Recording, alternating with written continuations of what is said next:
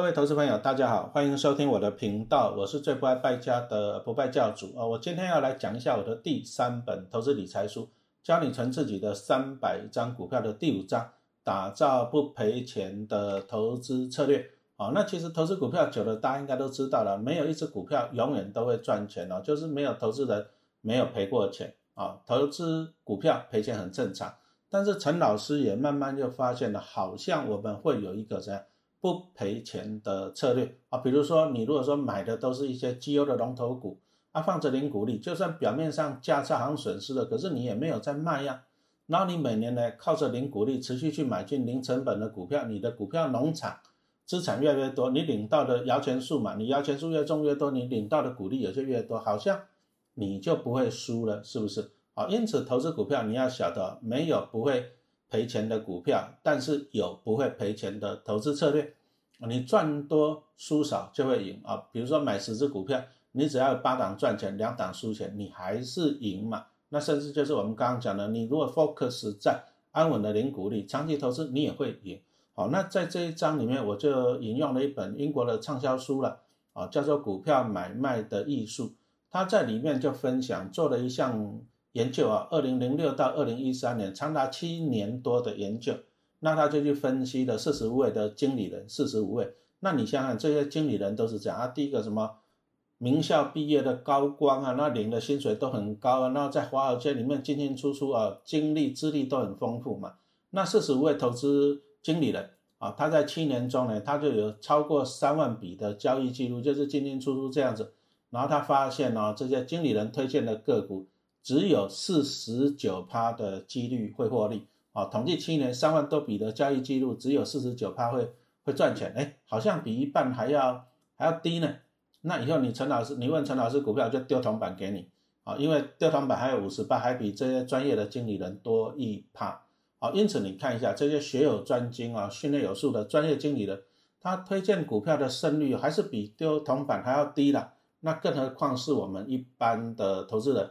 好，那我相信呢，每个人都会看错股票，我也会看错股票，或者在错误的时间点买进股票。啊，其实啊，投资股票赔钱很正常，但是有两种情况，第一个就是你买到错误的股票，那你一定要认赔，就是公司的获利都持续在衰退的，你不走不行。第二个可能就是你买在错的时间点啊，好公司的股票，但是你不小心买在高点，如果是好公司买在错的时间点，那你就放心。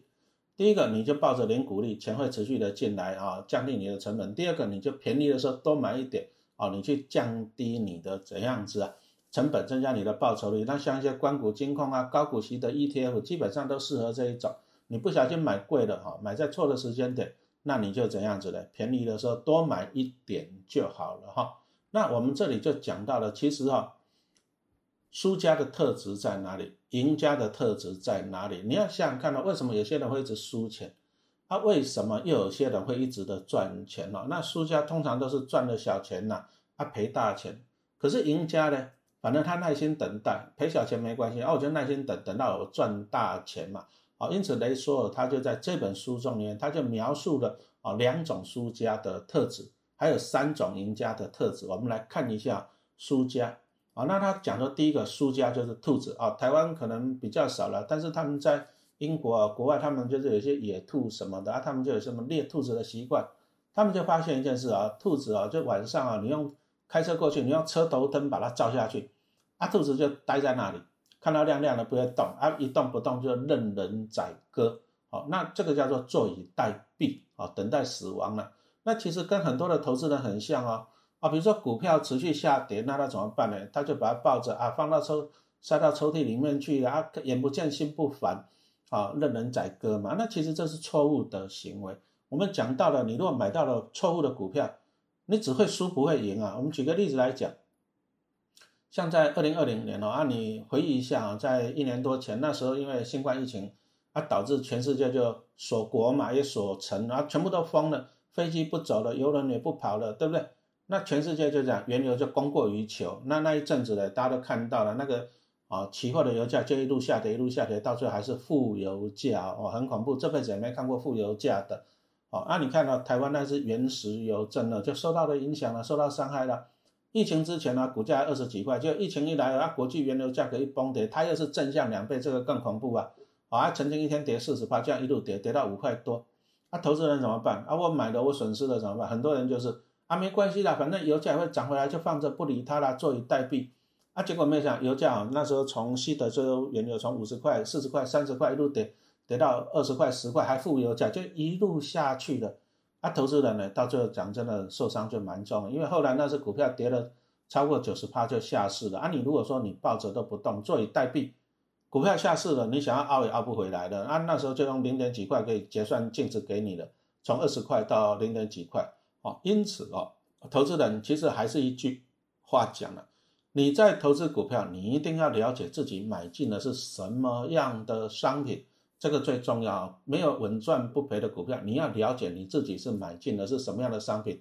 可是很多人会讲实话，很多人就是这样子。现在粉丝粉丝啊，脸书这种粉丝很多嘛，那很多人就一直问，这次可不可以买啊？几块钱可以卖啊？要不要赔钱？要不要认赔？啊？要不要停利？有时候我都在想，你到底了不了解你买的是什么样的商品？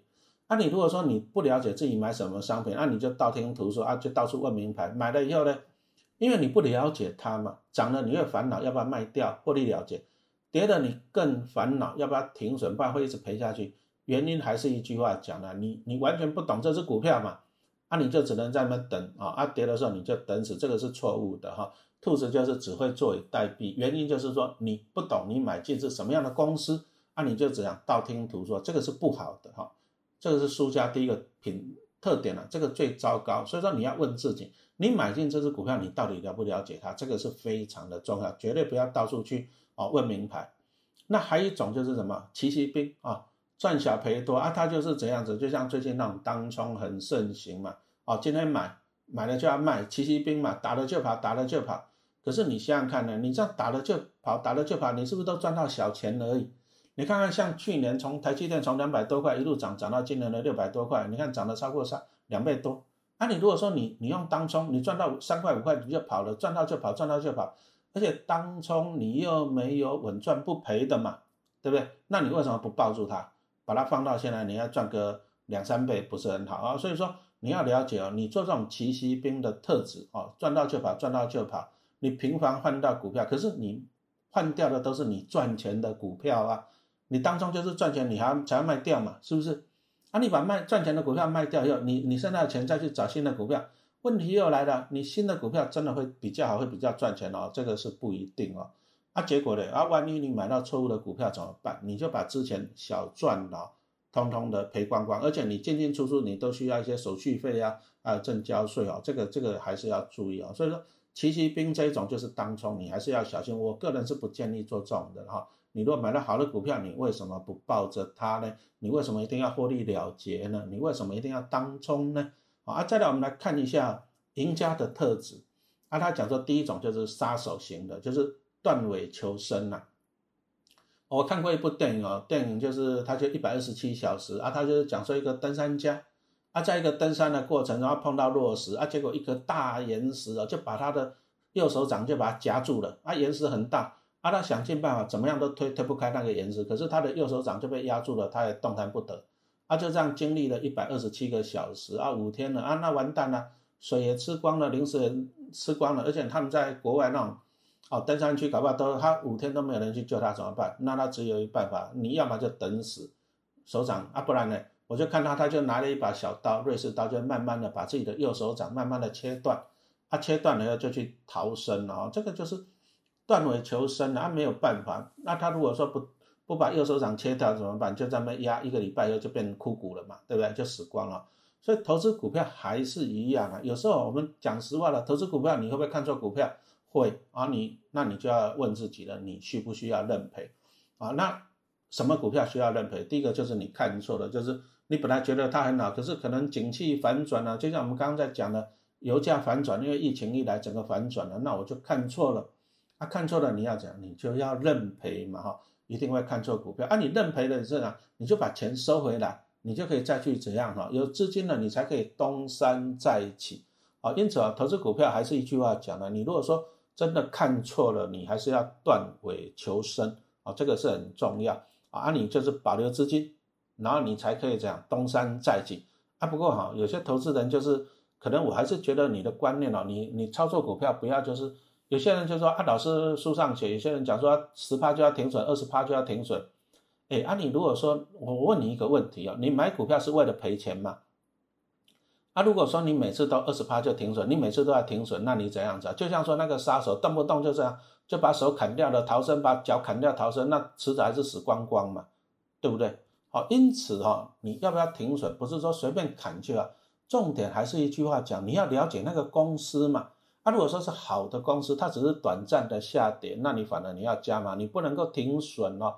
好，因此还是一句话讲，要多读书、多学习、多研究，而且要。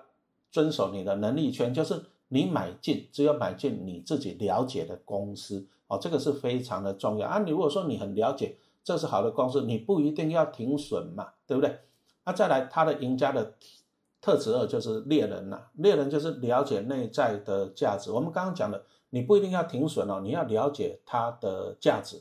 那他讲的就是猎人，猎人他就是善于追踪猎物嘛，啊，他要追踪有价值的猎物，然后就等等待时机。啊，等待时机完了啊，就在最适当的时机要给他一枪嘛，是不是？啊啊，投资股票一样，你要了解这家公司的价值，接着你要等待好的时机，那买进，就这样啊。因此它的要点就第一个，你要了解内在的价值哈。比如说你研究一只股票的时候，你要了解它能够给你什么东西啊。那比如说我们拿台积电做一个例子好了啊，最近一年就在配十块钱啊，这个是它的价值。不过以它六百块的股价来讲，十块钱是不多了。它的主要价值在哪里？就是每年赚二十几块钱的 EPS，然后它的技术啊，三纳米、两纳米领先全球，然后又全世界在设厂，资本支出高达三年，未来三年高达一千亿美金，这个是它的内在的价值啊。那我们就评估它有成长性。那或者说啊，比如说像兆丰金啊，关谷金矿不会倒，它是它的价值。那最近这三年就是配一点七、一点七、一点五八啊，那平均配一点六好了，那这就是它的价值。如果说你愿意持有二十年，那以配一点六来讲，三十二块以内啊，就是不错的价位啊。因此你要了解它的价值。那当然了啊，如果说它股价在跳楼大拍卖的时候，我们刚刚讲了兆丰金三十二块啊，如果说跌跌到二十六块了，那你反而要讲要勇敢的进场，这时候反而不应该停损了，因为你了解它的价值嘛哈。接着还是要做一下资金的配置的啊，比如说你猎人在外面打猎的时候。你看到猎物，你会会拼命射，把箭射光了？啊，你箭射光了，好不好？你终于猎到一只野兔了，很开心。结果你回家的时候，你又碰到一只很大的鹿，可是你的箭已经射光了，那你就没有办法去捕猎了嘛，哈。所以说这个讲的就是说资金啊，你要做好分配。因此，在好的股票在便宜价到的时候呢，我们也是会把握了资金分配。那你像陈老师书上就有写的什么三角形的买法嘛？